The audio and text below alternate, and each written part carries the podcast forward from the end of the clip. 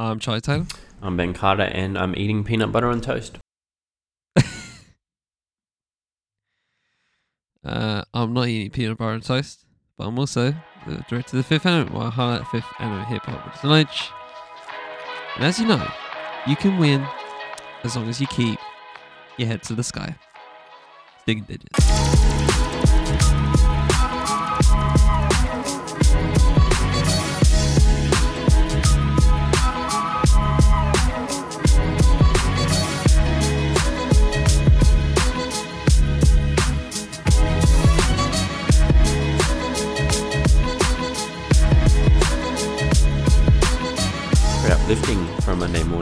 Very uplifting. Here to uplift you guys Monday morning ahead, or a Tuesday, whatever, and the days whenever you need to spin this episode. Doesn't have to be a Tuesday.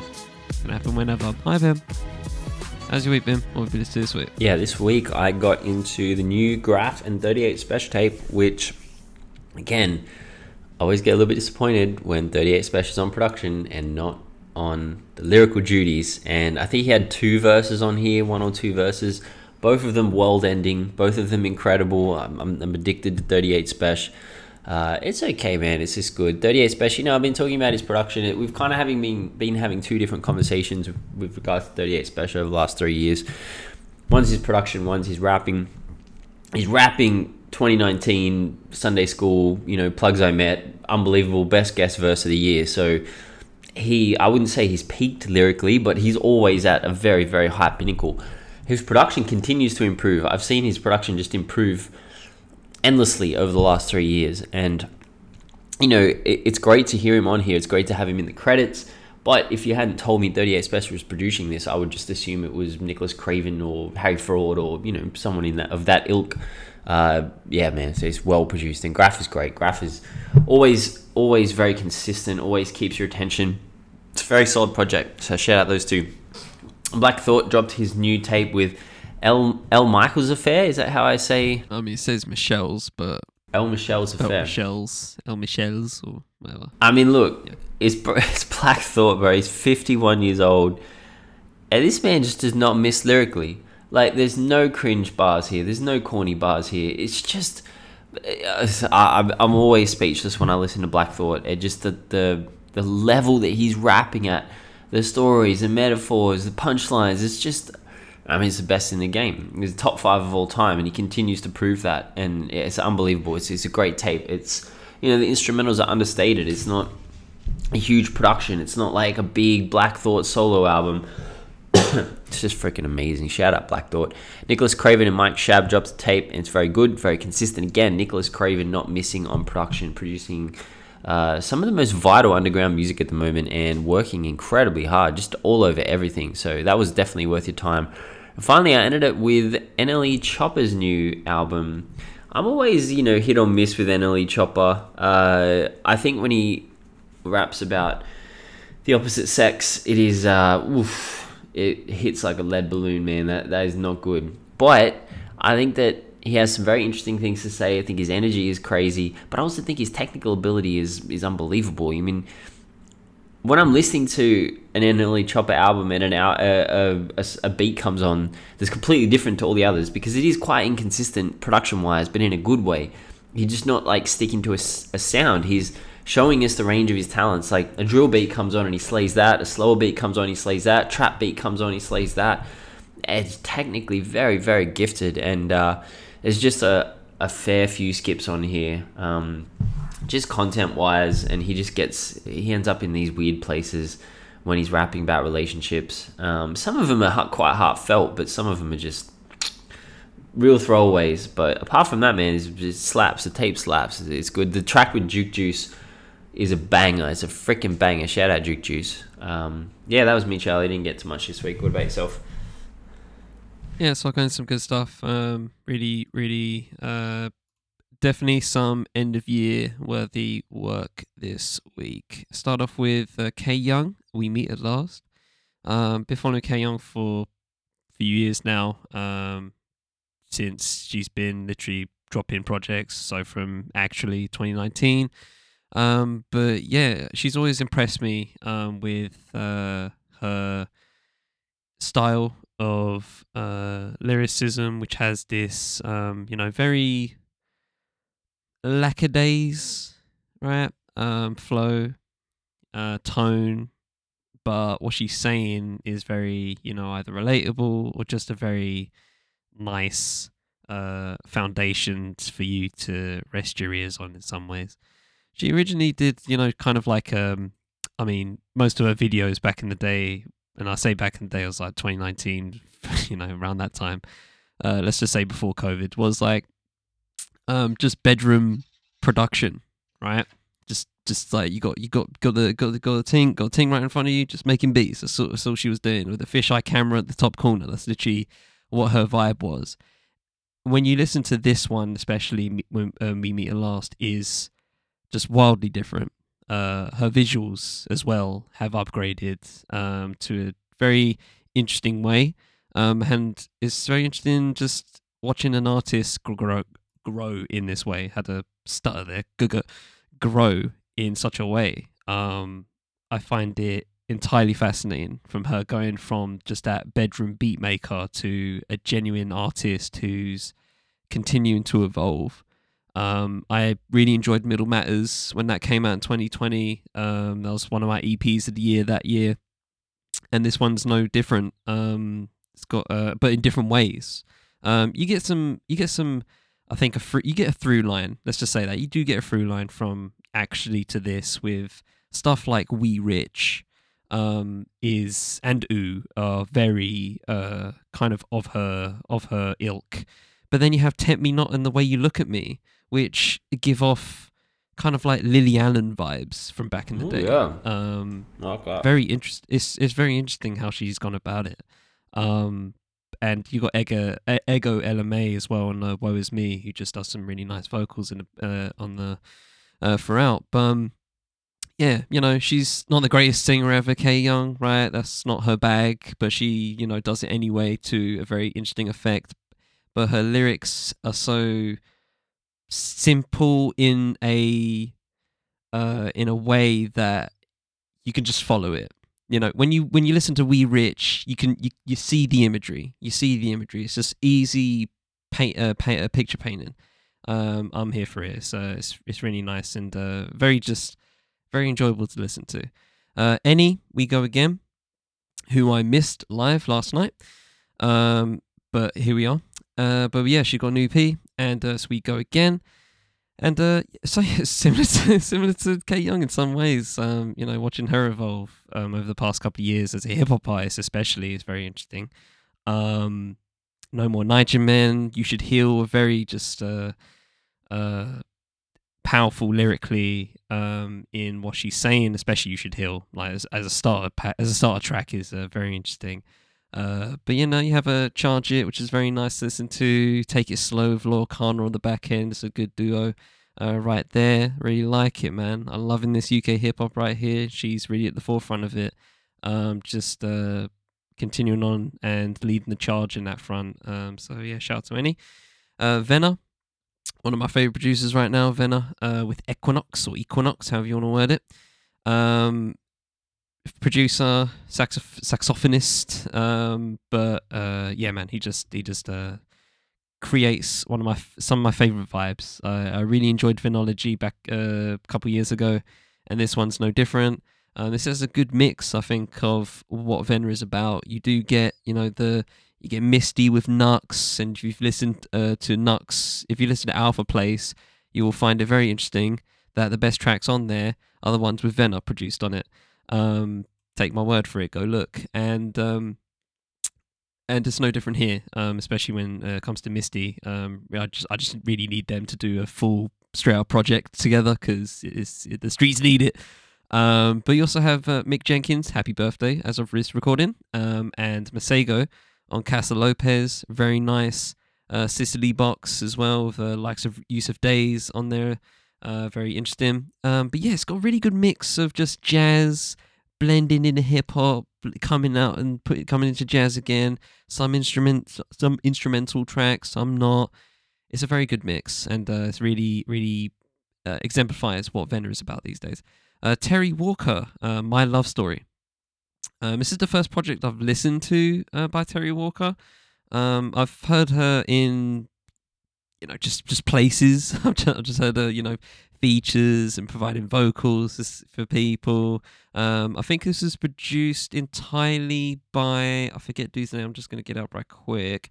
Um, but one of the members of Children of Zeus, uh, Tyler Daley.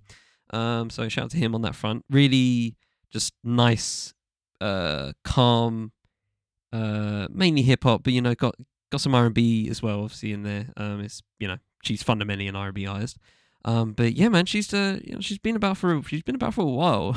it's, uh, I mean, from her bio, um, yeah, just uh, her, her Def Soul debut in 2003. So she's been she's been she's been putting in work.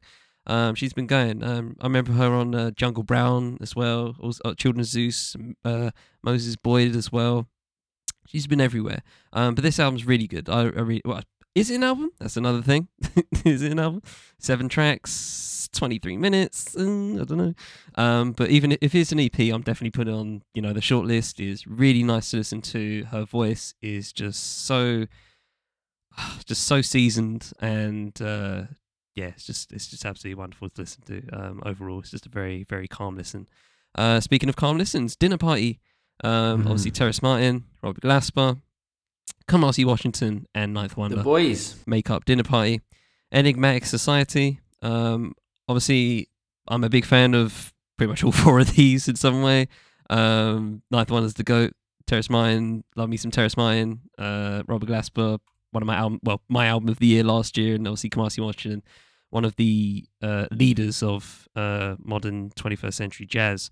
Um, and you know they come together, and as you can imagine, it's um, just a endlessly replayable piece of of of sonic blends of all of these guys' styles. You feel you feel Ninth Wonder when his name is on it. You feel Robert Glasper when his name is on it. Like it's it's just it's just so good. And I shout out to like the unofficial fifth member Felix as well, who does a lot of um, vocals throughout uh, for this album and also for the other one. Again, album question mark twenty four minutes, nine tracks. So there you go. That's that. Um, but yeah, uh, it is definitely just endlessly replayable. Um, that all of it from start to finish just goes through like a dream. Um, I, I can't even pick a particular track because the the whole thing just feels like one big one big opus, and I love it. Uh, Joby Jay, uh, Love Levels. Um, this is a. I'm gonna assume Jamaica. Um, I didn't actually look her up. Um, I found it on. Um, I found her on uh, Dubwise Jamaica. So shout out to them. if me on. So I'm assuming Jamaica, but um, could be wrong. Um, but she does some nice, uh, just mm, well, as you can imagine, love levels, love songs, that kind of stuff. Moonlight, beautiful track, beautiful, beautiful track. Uh, feelings, prove it. Love these tracks. Um, another EP, and uh, if you're into that, um, if you're into you know some some islands, uh, some love on the islands, go for it, go for it. Have your fun. El Michels Affair and Black Thought, Glorious Game. Uh, I'm gonna say a maybe a hot take, but I enjoy listening to this a little bit more than cheat codes. Just a little Ooh. bit. Just, just just That's little bit more. weird. A little bit more. I don't think anybody's going to say that. I don't think anybody's going to put this on the pedestal of of um of of cheat codes. And I get it. I understand why Danger Mouse as a producer is so um just obvious in the classic nature of how he does it. The the, the like it's like he samples purely in the 60s and just doesn't go doesn't go any further and it just works. Um, it sounds like he just samples Beatles work all the time and it just fucking works all the time. I know that's not the case, but um, you know, it's the first time I've heard of El Michels affair um anything, um, and I just I I feel like Black Thought comes through with some variety here. Not just not obviously, obviously lyrically he's always on point, but I also mean just you know flow wise. I feel like he, I feel like when it came to cheat codes, you know they made he Danger Mouse made some made some stuff and Black Thought went over it. But I feel like it was kind of the other way here, where Black Thought was kind of at service to the production, and it was really interesting watching him or listening to him mold over this uh, different style.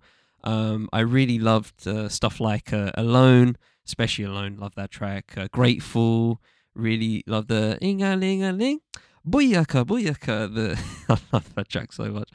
Um, Alter Ego, Foy, just Foyo, fire. Um, there's just some really good stuff all over this, man. I know people ain't gonna listen to this and gas it up as much as cheat codes for obvious reasons. I get it, but um, please just just give it a chance. Just give it a chance. Um, ho- hopefully, hopefully people do because um, I really do think this is a very valuable project. Um, Avelino, God Ooh. save the streets. This guy has been dropping for fucking eons. And this is the f- his debut album, believe it or not. He's been dropping since 2013, I think. Um, so literally 10 years, and this is his debut album. And fuck me, bro, what a debut album! I was listening, I was walking home to this high as shit last night, and that first track hit me like a ton of bricks. I don't know what it was. I can't honestly, I can't honestly, I just remember the feeling of just I, f- I felt like I was in something, like in a movie, you know, and it works for this because the concept is so airtight. And I love these albums when they come through and the features mold to the fi- to the fucking concept. It's so fucking good. Having Wretch 2 on Vicious Cycle and uh, on the back end of it, It was that spoken word was the spoken word was brilliant. one of the verses of the year. Just like just no music, just Wretch 2 talking right into your brain. Which, which excuse me, some of the realest shit. Like I said, God Save the Streets Part One, one of my favorite production pieces of production this year. Um, Vex, I'm gonna have to warm up to it because just just just I, I I'm not I'm not the biggest fan of when tracks just say one word for the whole cook. Um, but it's get it's getting there to me. It's, it's, it's I'm getting there. I'm getting there. I've I've listened to it a couple times. I'm getting there. I love me some Backroad Gee. Uh, one of my favorite features. Whenever he's on something, I just I, I just relish it. Lig it, lig it, flip it, flip it, spin it. Love it. I fucking love it. Gets on there as well. Just uh, the just a solid uh, verse as well. Uh, progression on so what and uh, oh, that smoke. Oh, just just just rhyming smoke in the most way the, the, in the as much as he could lyrically was just a, a, a sight to behold. Absolutely outstanding. Brotherhood with Tiggs Da Author, Acceptance as the last track. Jesus Christ, bruv. Put this on the long list. If this ain't on people's albums long list, I don't know what you guys are doing, what else you guys are listening to, because honestly, this is one of the best uh, UK rap albums in recent memory. I'll I'll stamp that claim right here, uh, regardless if it's on my album list or not. And lastly, Total Re- Refreshment Center uh, with transmissions from the from Total Refreshment Center. So I didn't know what Total Freshman Center was, or I'm gonna say TRC from this from here on in. Um, but basically, it is a space, a London warehouse uh, that was built in 2012, or just you know started in 2012 um, from uh, Lex Blondin, a Parisian uh, who apparently uh, started it. Basically, it's a space. Um, it's a recording studio, artist workshop, concert venue as well. And uh, this just basically has some of the best and brightest um, from the London specific UK jazz scene, um, including stuff people like Reservoir, one of my faves, um, Soccer '96, uh, who's the uh, who's the lyricist on that one. Trying to trying to find out as I, as I talk. Uh, Kieran Booth, yeah, great lyrics on that one. Um, but yeah, man, just some really good UK jazz. Um, if you're, if you know, I'm, I'm gonna, get, I'm continuing to fly that flag for for you guys, ladies and gentlemen, until you get into it.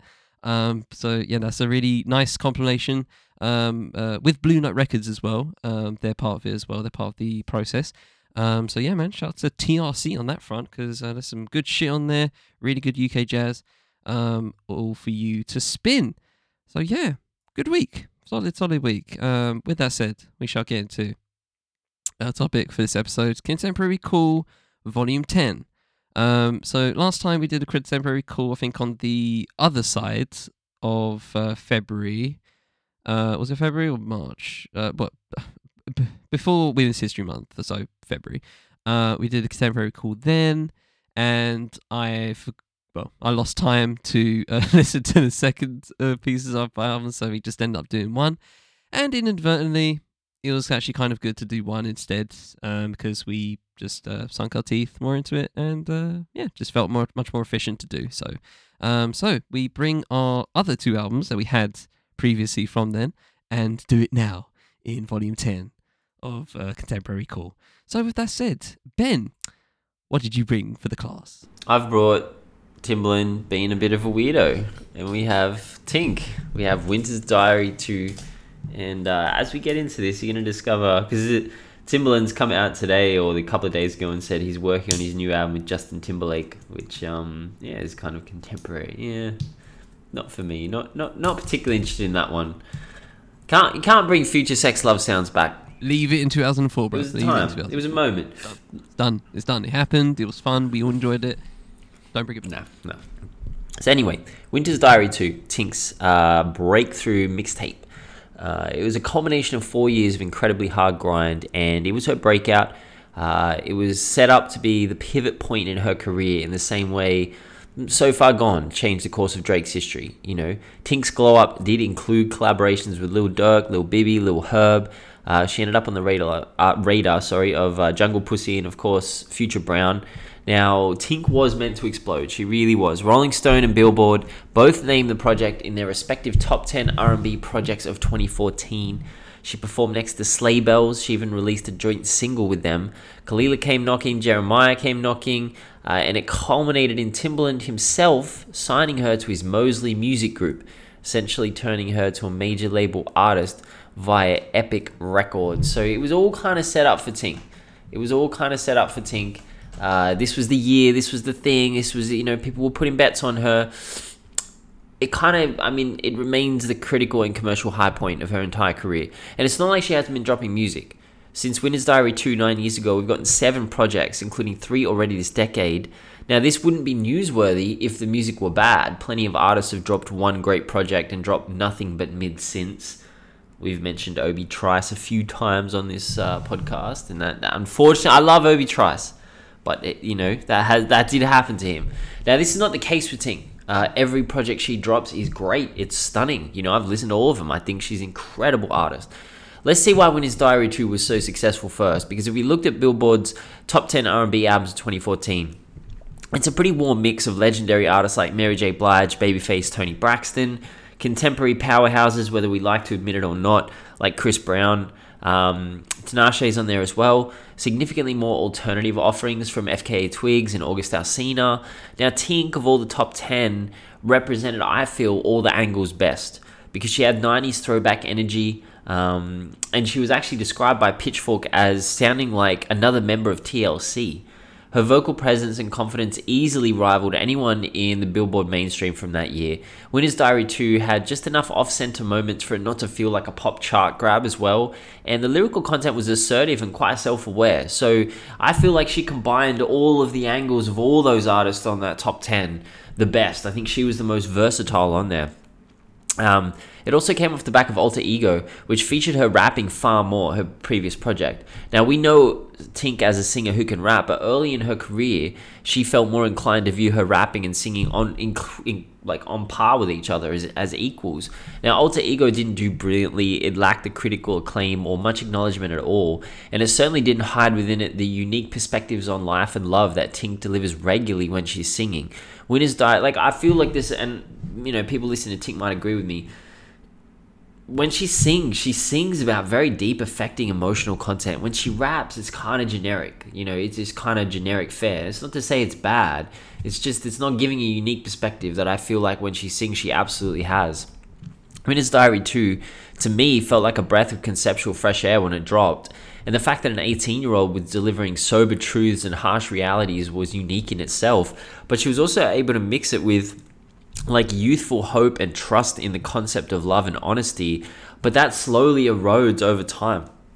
And for, for an 18 year old to already be having these these insights into life and love and trust and honesty and truth is, is like there's nothing cringe or immature about this album at all. It's an incredibly mature album. I mean, I'm listening to it now at 34.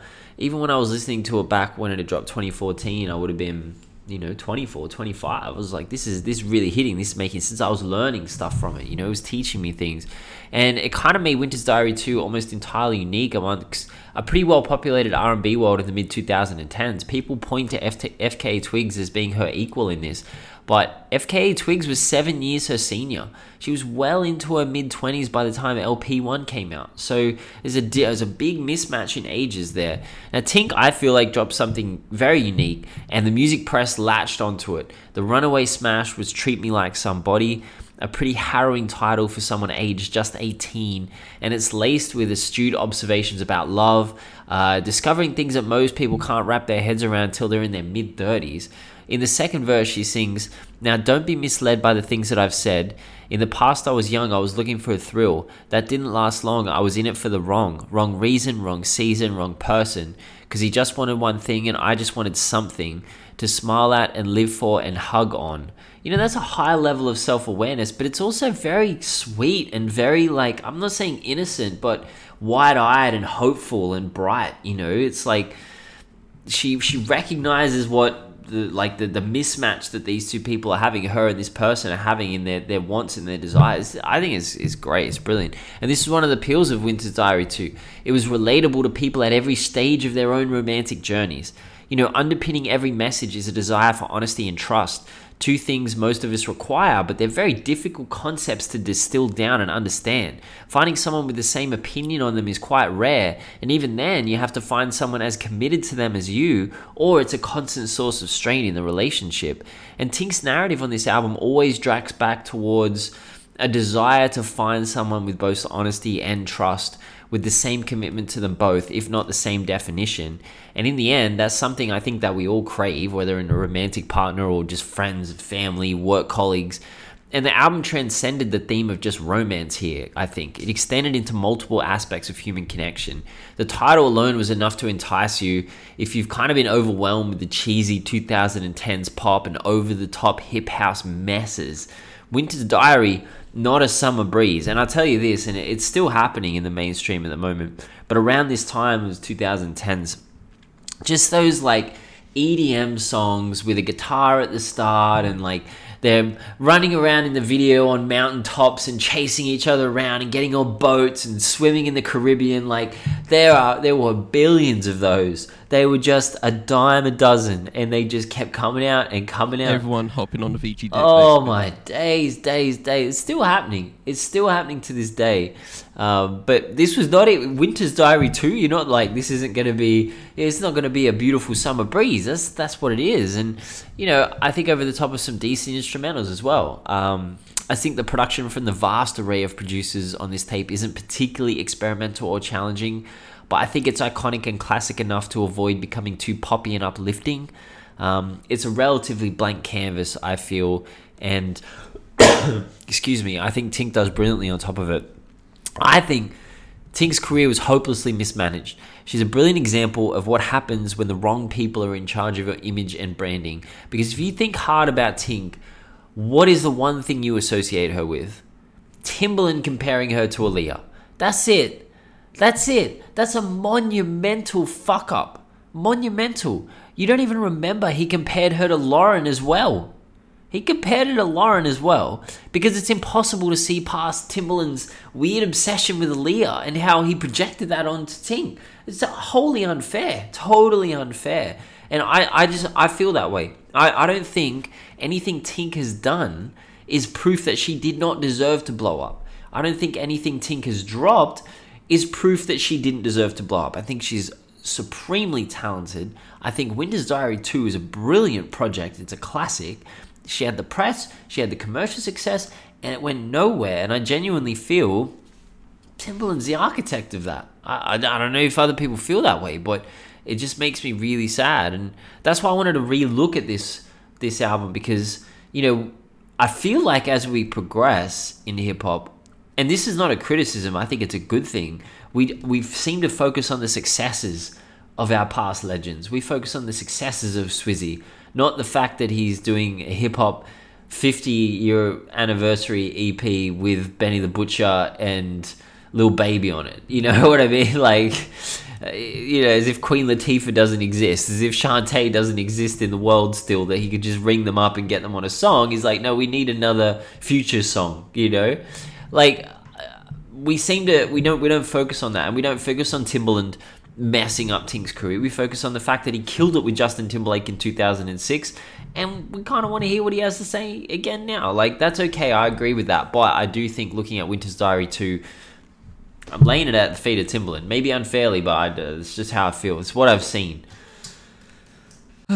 so, Swizzy, first of all, um, shout out to Swizzy, and I think the there's a lot of interesting points um, said, and I kind of wanted to harp on a couple of them. Um, it's kind of interesting. I was listening to this album, and I'll talk about the album, I guess, first. It, uh, I didn't really, I don't really consider myself an R&B, you know, person through and through. Like, there's times where, you know, there's there's there's artists and particular moments where I'm, you know, just hundred percent in on, but like, yeah, I'm not I'm not the go-to guy, uh, to to you know for it, if anything. Um, but you know, it's, it's, it's, it's, with that said, this is the first uh, Tink project I've listened to.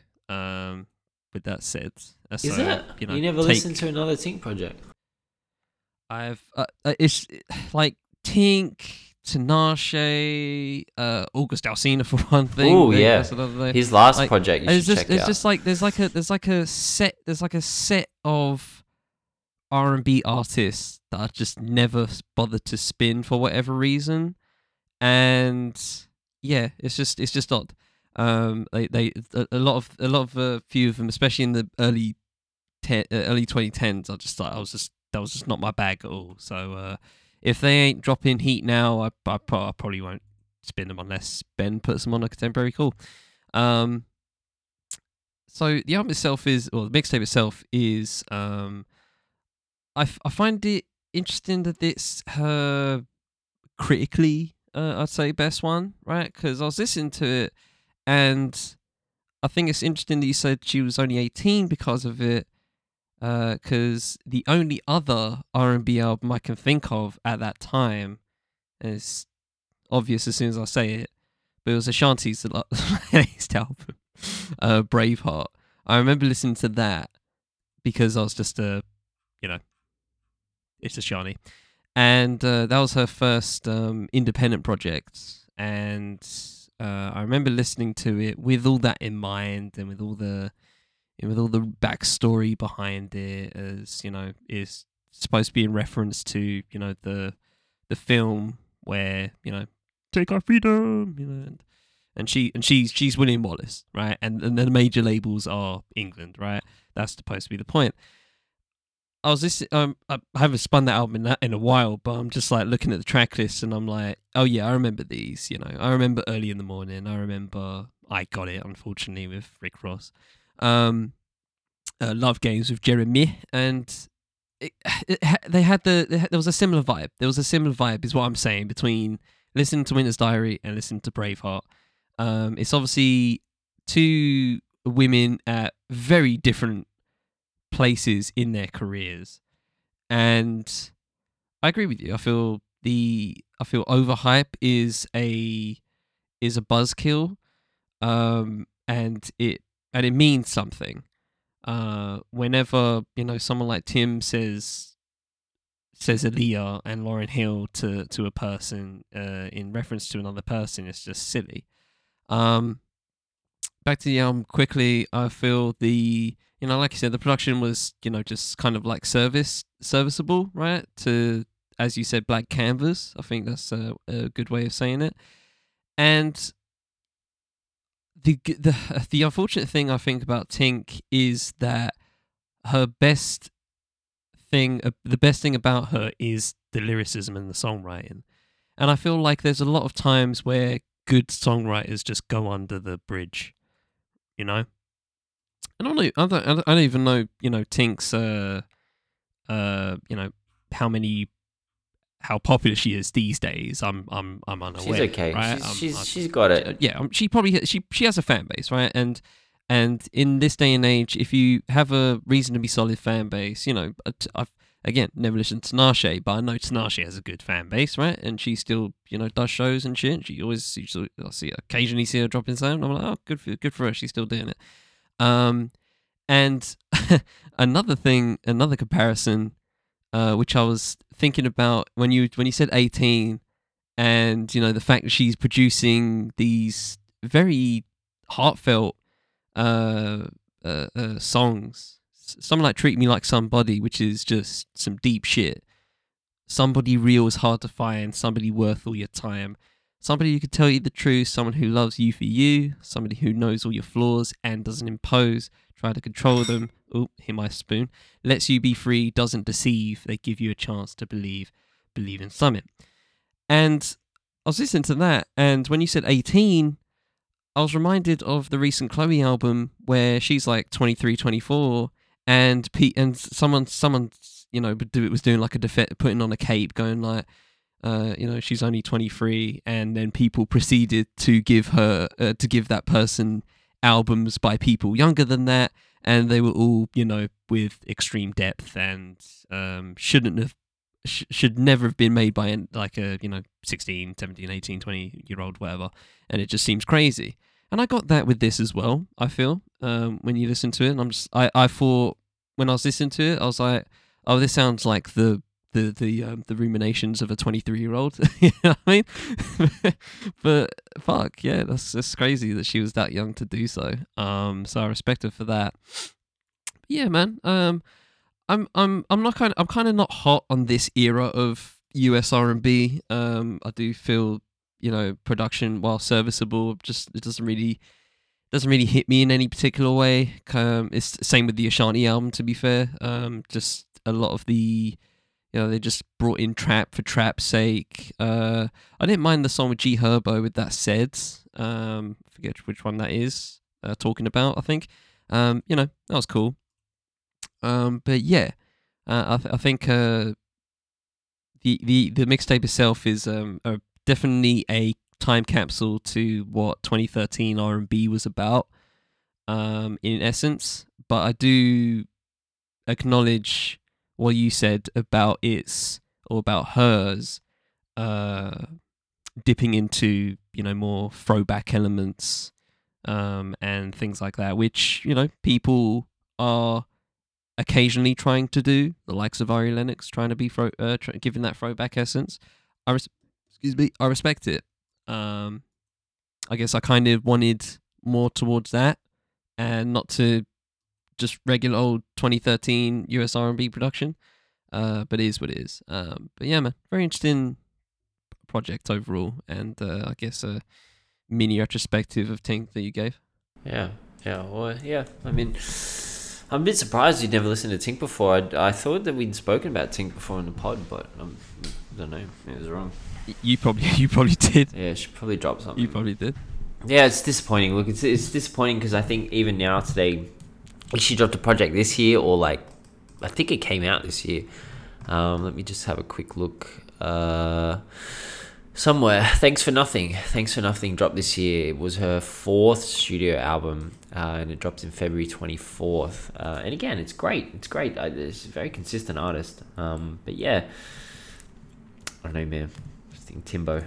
Timbo, Timbo, Timbo. Timbo. All right. Fucking Timbo. August Greene. Yes, so uh, I am bringing to the class. Uh, what the... did you bring to show and tell today, Charlie? uh, uh, the 2018 record, uh, August Greene, uh, by well, uh, consisting on the super, the quote unquote super group of uh, Common, uh, Robert Glasper, and Karriem Riggins. Um, so these guys have uh, were at that time uh, frequently collaborating. Uh, most notably, uh, they helped do the song uh, "Letter to the Free," which is part of uh, Ava DuVernay's I don't know soundtrack, but the the, the, the main song anyway for the her documentary Thirteenth which I highly recommend. One of the best documentaries of that decade. Um, but yeah, I guess I, something clicked, and they were like, "Let's do an album." And here they were, two well, well two years after the, I think two yeah two years after Let to the Free, uh, to drop August Greene, and uh, the album is, I think, uh, it it represents for me personally. Um, at that time, it was something I was so fucking ready for. Uh, I remember, I, rem- I, I remember watching their Tiny Desk performance Yeah. and having Brandy come That was through me. to do It's Optimistic, amazing.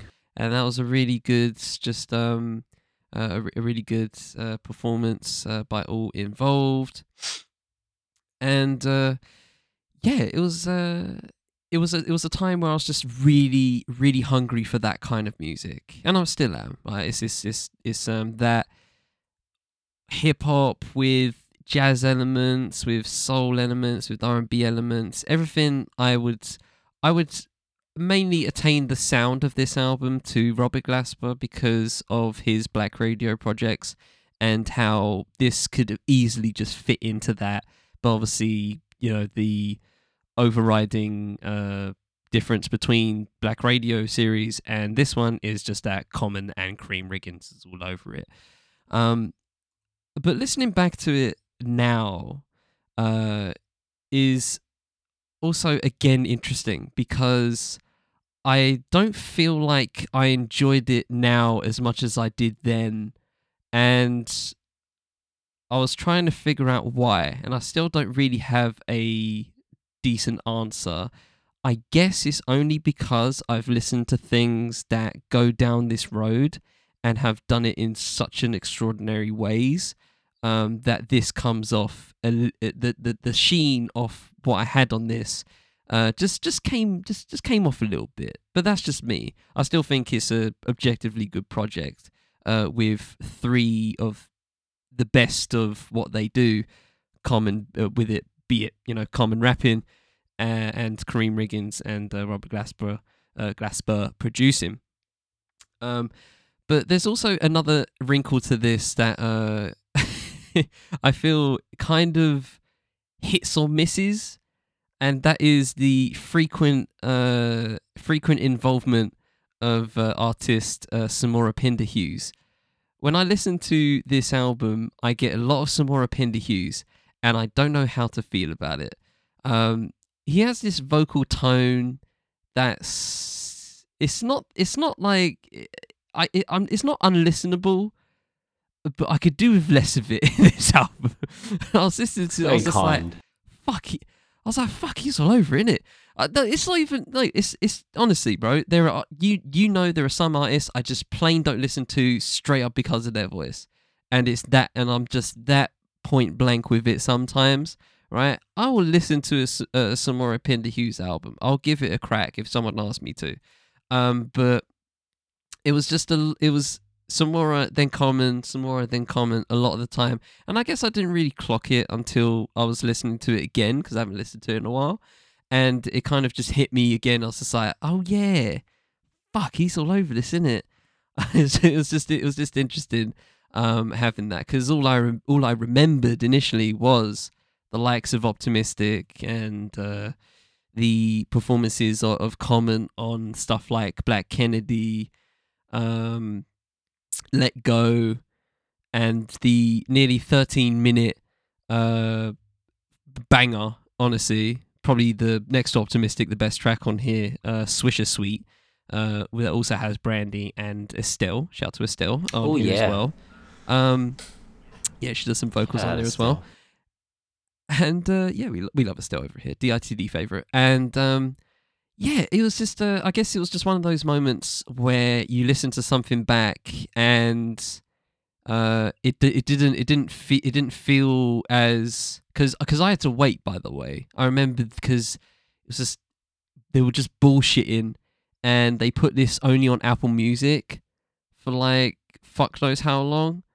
So it took a while for it to get to other places. So I had to like wait and wait and wait for this.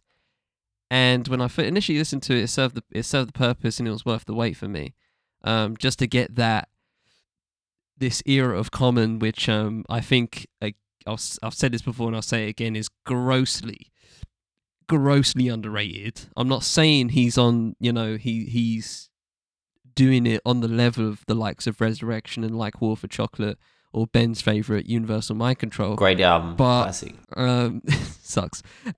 but you know, stuff like this, stuff like Let Love, stuff like um, uh, A Beautiful Revolution parts one and two, which when you put together, absolutely makes it into a fucking movie. Which I don't think anybody has. Uh, it's it's a double album that I can't I can't praise enough.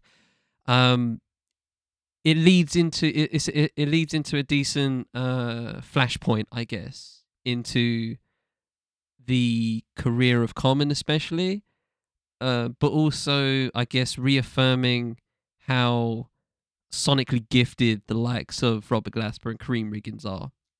I think for most of this, Karriem Riggins does the drums on this, and it is he is uh, uh, featured a lot on this, which um, respect to him. But when it comes to Glasper, I listen to this and I also hear Black Radio. And when I hear Black Radio, I hear. I would love to quote myself on the album list I did last year, but I'm going to paraphrase and say the the peak encapsulation of what of Black American music today. Yeah, he he puts everything in there, and obviously Common serves the purpose of hip hop in there as well.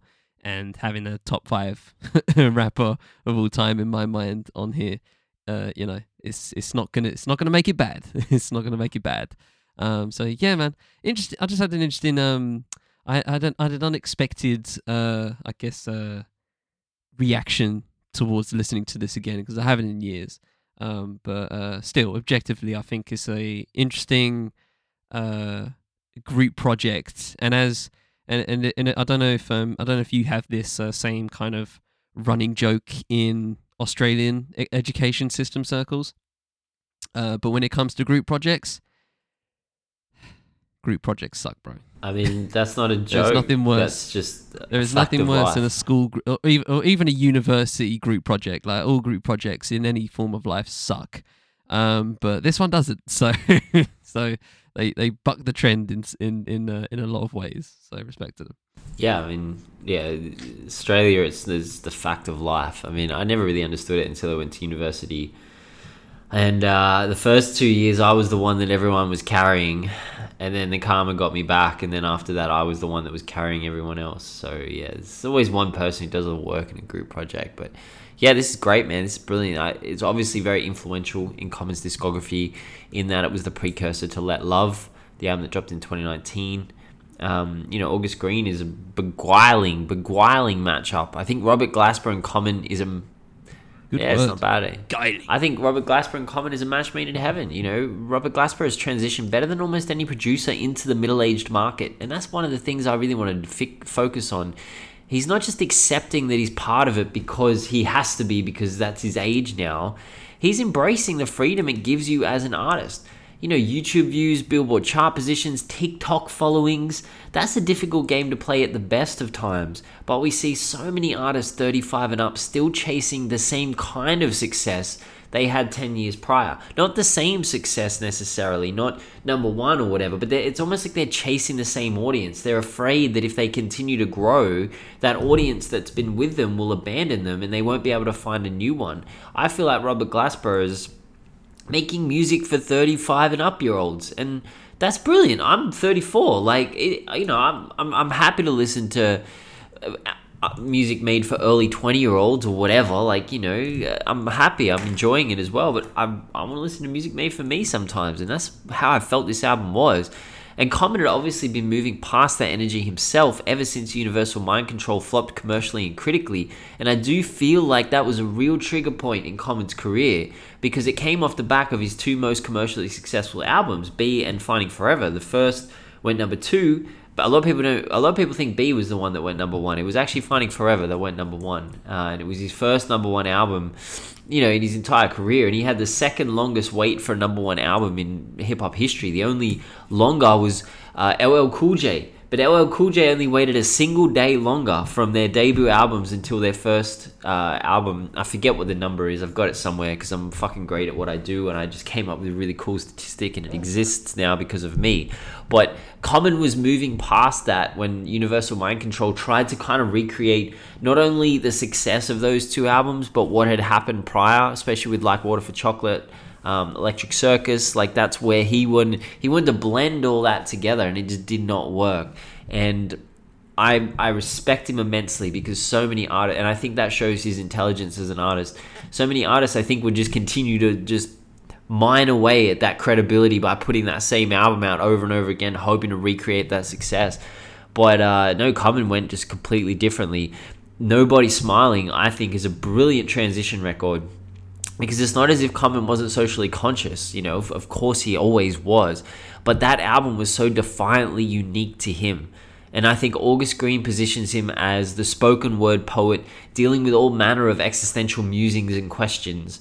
It's not conceptually dense as maybe something like Jogas Wave, for example, but I feel it's even more daring because Common isn't writing a story on this album. He's attempting to present the emotion behind an album like Nobody's Smiling. You know, this is not a criticism of the album whatsoever. I, I kind of see it as a precursor because on that album he was incendiary, he was venomous, on this album, I feel like he's measured, he's calm. He kind of allows us to discover those emotions ourselves, invites us to project his words onto our own unique experiences. And in that sense, I think it is a very unique hip hop album from an artist who is a household name in mainstream rap to come out and kind of deconstruct his own career a little bit and, and to go right back and become a real spoken word artist and have these streams of conscious thought. And and that's a that's a that there's a risk in and of itself you know that's a bravery. Because you know we're talk we're talking about rappers and we're going to talk about this next week in our episode. Everyone always says rappers should think they're the best. You know when someone comes out and says i'm the best rapper in the world and everyone's like no you're not. Eh, there's always you know a very strong voice that says every rapper should think they're the best. Every rapper should think that. But to go down this route that Common went down, to strip away all the glitz and the glamour, to bring Robert Glasper in and to say, I'm going to do a spoken word, like, you have to be very confident in your ability because that could flop heavily. That could be hard. Like, if you're spitting Eminem level bars over August Greene kind of production, over Robert Glasper production in a spoken word way, it's going to sound horrendous, but Common carried it, carried it really, really well. There was nothing cringe on here. There was nothing there was nothing, you know, underdone. I felt like it was just brilliantly done, and it felt like he was just sitting down and having a conversation with us, and I think it's great. I really do. Yeah, indeed. Um, I feel yeah. I think the the the arcs um really uh set this in a particular spot, uh, especially career wise uh, for both of them. Um, but yeah, man, it's just a it's it's a solid listen. It really is a solid listen, man. Like I really uh, there's actually a bit here that I want to read talking about. It's a quote here, but I think a review quote. It caught my eye, so I wanted to read it. Uh, the set's predominantly reflective mood and nuanced uh, compos- composites of jazz, soul, and hip hop make it sound like an extension of Glasper's Black Radio. There you go. uh, recovered Everything's Beautiful, uh, and reinterpretation of Kendrick Lamar's I'm Dying of Thirst as much as the trio's means on Black America Again interesting, very interesting. Uh, just well, uh, especially mentions and comparisons uh, to it, and uh, yeah, I kind of agree with it. There's a there's a bunch of um, like you said, uh, there's a bunch of commentary, uh, but they're not incendiary. Um, I I really do uh uh agree with what with your sentiments on that front. Uh, comparing it to something like Nobody Smiling, I didn't, I didn't think of that. That's a good shout. Um, but yeah, man, yeah, man. So it's really for those. I don't I don't know many people that actually spun it uh, when it when it when it came out or even now. Um, it's uh, but yeah, it's a it's it's definitely a worthy um a, a worthy pick and a worthy a worthy spin at least um for those that are into any of the you know three genres that were just mentioned um or if you're fans of common or whatever because I feel like there's a lot of uh there's a lot of common fans that actually haven't spun common since maybe Finding Forever, and I'm just like, you guys. I'm not sure up. if you're a common you fan. If you, uh, I mean, you've got to spin Nobody Smiling. You just you've just got to do it. Like that too, that too, that too. All right, we'll finish there and hop into Lino if you have anything. Uh not really. I mean, it's been funny watching people tear each other to shreds in my mentions over NF over the last week. Holy shit! Oh really? People are just wild, man. This is a crazy conversation around this. Like, I, I don't really understand why there's all this It is what it is. I don't know. People just want to fight, eh? People just want to disagree with each other. Fuck. That's social media's shit. Yeah, I guess. You know so. what I will That's say on a lighter note? Please stop coming into my Go for it. DMs and telling me that my graphics are shit, or my editing is shit, or my reels are shit, or I'm shit, and I should hire you because you'll fix my shitty content. That's not going to make me hire you. I'm not going to pay you money after you've just destroyed my entire fucking everything about my account. Okay, the images are shit on purpose. I'm doing it. It's a it's a bit. I've been doing it for five years. I'm still gonna keep doing it. I'm not gonna pay you to make my images good. It's not gonna happen. Okay, that's why I do reels because I don't. I've got all this time on my hands. I've got to figure this shit out. I want to sit down with my Adobe Premiere Pro and figure out how to do reels. I'm not gonna pay you to do reels for me. Come on now. I'm not. Big I'm not a sucker. big timer Big timer. With the Premiere Pro. Yeah. Oh, you know what else? I finally got a lot of lighter notes. I uh, I went to two record fairs in the last two weeks, and uh, Cool. I saw a copy of Jean Grae's Genius for two hundred dollars, and I did not buy it because I do not have that kind of money. Fucking but what I did buy was this, and I'll show the people. I'll show the good people. Oh, here we go. I bought Yeah. Jaz-O Immobiliari. No, sorry. Yeah, Jaz-O and the Mo- Immobiliari present Kings County. Contains Let's Go featuring Jay Z. I got that for 20 bucks. I was stoked with that. And then, so I went to the second record fair, Glebe Record Fair. Oh my days. I got there late. We got there super late. And uh, immediately Yeah. walked over to the first stall. They had a Mills debut, uh, well, Mills only album on vinyl for 20 bucks. They had Backstage by DJ Clue for 25 bucks. They had the Rock Files for 20 bucks. Then I went to the next store over. They had Blueprint 2 by Jay Z on vinyl for 150 bucks. I bought it for 40 bucks like two years ago. So we went from like rational prices to irrational. I ended up spending $130 on vinyl and I was disappointed in myself. I was like, I shouldn't have done this. You know, I shouldn't have. I shouldn't have spent this money. This is it's a big mistake. And then that same day, I was getting on my motorbike, and this guy started talking to me. And you should okay if you ride a motorbike and you've you've never ridden one before you're not you know don't put your helmet on the seat. Just don't put it on the seat. You're not meant to drop your helmet. You ca- it's it's it's not like I don't know you can't bang it around and stuff. Every time you drop it it, it hurts its structural integrity. And I'm very aware of this. So I put my helmet on the seat because I wanted like I had it resting on my legs because we're in Marrickville I don't know what's on the ground it was late at night I didn't want to put it on the ground this guy starts talking to me and he would not stop. He just kept talking to me, and I had my earplugs in. I had to take him out. I had to go over to him, and uh, yeah, right in front of this packed pub. I'm on my P's still, so I'm still provisional. Everyone knows I'm a provisional rider. And you know, when you're riding a motorcycle, it's a very everyone's looking at you. Okay, it's very you know, it's, it's an exhibition. People are voyeuristic. Like you know, you're gonna have eyes on you, so you got to you know, compose yourself. You've got to act kind of cool because if you act like a dickhead, people are going to laugh at you. My fucking helmet in front of everyone just slides straight off the seat. Bang, bang, bang, bang, bang, bang, bang, bang, bang, bang, bang, bang, rolls along the fucking concrete. So the hundred people at this pub are just staring at me, just laughing at me. I was like, oh man.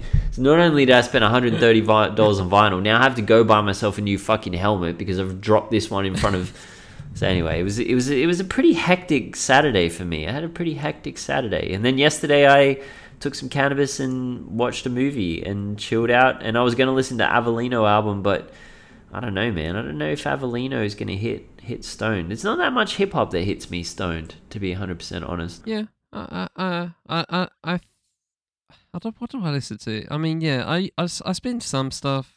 Um, I I kind of spun Avelino just on a just on a whim because I because I wanted to just uh because I had a lot of stuff to listen to, so I wanted to just get it out and uh just uh spin it before uh our Sunday recording, so I can just uh you know prioritize.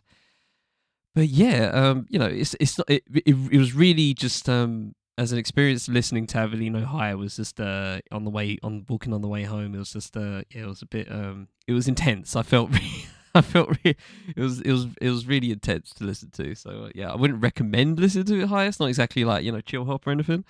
Um, but yeah, it's, uh, it was it was very interesting. It was a memorable listen. I'll say that. Um, but yeah, interesting. Um, yeah, I went to I took some photos um of my my best mate's niece's birthday yesterday. She's like four or five now. Um, so shout out to Priya. And uh, I was talking to afterwards after the party ended. We went to his cousin's spot. Um, shout out to Newts and Tiff, and they were just talking about my boy who's uh gonna have a baby in a few months, and because I'm his best mate, I'm basically gonna be de facto uncle, right? Ben is very aware of this as he's participated in this world already, and I was like, they they were just like putting it on me of just like you're gonna be what Dave what D is now, and I'm just like, fuck, I am, aren't I? And I've had this before because I had Ben talk me down the ledge previously a few months ago when I initially told him, I'm just like, bro, what the fuck am I gonna do? Yep. I'm gonna be the fucking just like I mean shit, man. I wouldn't mind being cool uncle, but like uh, he's like, oh, I might have to drop you off, drop him, drop him off for you. I'm just like, to where? For what? You gotta babysit, what bro. am I doing with him? What am I doing with him? Gonna have to take him. You're have to babysit him, man. bro? Dude, like it's like, oh, you're gonna have to watch anime with him. I'm like, the fuck I am. He's watching what I'm watching. No, you gotta watch Cocomelon with him and Teletubbies. Teletubbies slaps, bro. No, don't, bruv. don't. No, he's gonna he's gonna pump him full of Dragon Ball Z, bro. That's his Oh, fucking it's fine with stick. me, He's Dragon Ball Z. That's why he wanted a boy so bad, so he can have someone to just fucking watch anime with. It's That's better than Coco he's gonna do. Cocomelon. And He's gonna drop me off, and I'm gonna have to be forced to watch fucking anime. Bro, like, nope. Go watch Baby Shark. Get f- if you get forced to watch Baby Shark for two Mm. hours straight, you will be begging for anime. You'll be begging for Dragon Ball Z. You're like, please give me something Good other point. than Baby. Shark. Do do do do do do Baby Shark. Good point. Good point. Good point. Good point. Good point. Good point. Great, great point. Um, but yeah, uh, a little bit of a, sh- little bit, little bit of a um, just a I don't know, a, a fuck, stare into space moment. Um, oh, and uh, and message Jay. Shout out to Jay, doing it once again, performing at the Oh yes, for the oh, we first have to shout out I've ever heard our benevolent- LV Foundation. our benevolent leader, our benevolent God, Jehovah. Our benev- benev- Jehovah Can't even say spitting game from the Range Rover. What the fuck is y'all doing in the third lane? Get Fucking over. hell. That's J J. yeah, man. The fucking LV Foundation. I wonder what the bag was for that. Free, Charlie. Free. Out of the goodness of his heart. Free, yeah, free. It's a foundation, or uh, you know, it's a Non-profit. non-profit. So yeah, of course, he did. He did it for free, kind of, for- kind of, for kindness of his heart. Um, yeah, I'm sure. I'm sure. I mean, the that. Trump Uh, just- International acts saw- for When I me. was watching that, bro, I was watching the, I was watching the just the clips from it. I was just like, ugh, uh, I just don't know, man. It's like there's a, the vibes were just off. Just- Yeah, because they're all Does everyone have trust their funds. phone up? And, you know, I've, I've been in show, I've been in shows where everyone has their phone up, right? We all have, but like, I don't know, just ugh, there's just a, there's just something about that. Just watching those clips, it just seems soulless. They all me. had the iPhone 52 or like the the 12 the one that's coming out in 12 years time. There are bloody billionaires in there, sake. man. There's billionaire billionaire Yeah. club in there. Billionaire boys club. literally, literally. Oh, we'll finish there, ladies and gentlemen. From the Fifth M podcast, ever. It's been Digging Digits. So, if you enjoyed this episode, I've been Charlie Taylor, Fifth M. I've been Ben Carter and I've completed my peanut butter on toast. Yay! And I had my apple pie and custard midway through Ben talking about Tink. Finished it. Uh, Dessert finished it. rinsed it. Rinsed it. Uh, hope you all have a good week. We shall always try and do the same. But until next time, take it easy, ladies and gentlemen. All right, peace.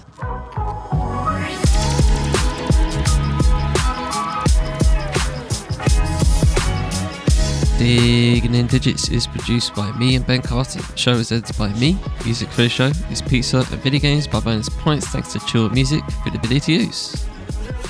Socials with Phenomen Hip Hop by numbers, bonus points, and Chillhop Music will be in the full show notes as well as names of projects reviewed wherever you're listening. This has been a Fifth End podcast over production. Thanks for spending time with us. We'll see you next time. I'll dig in in the Diddy.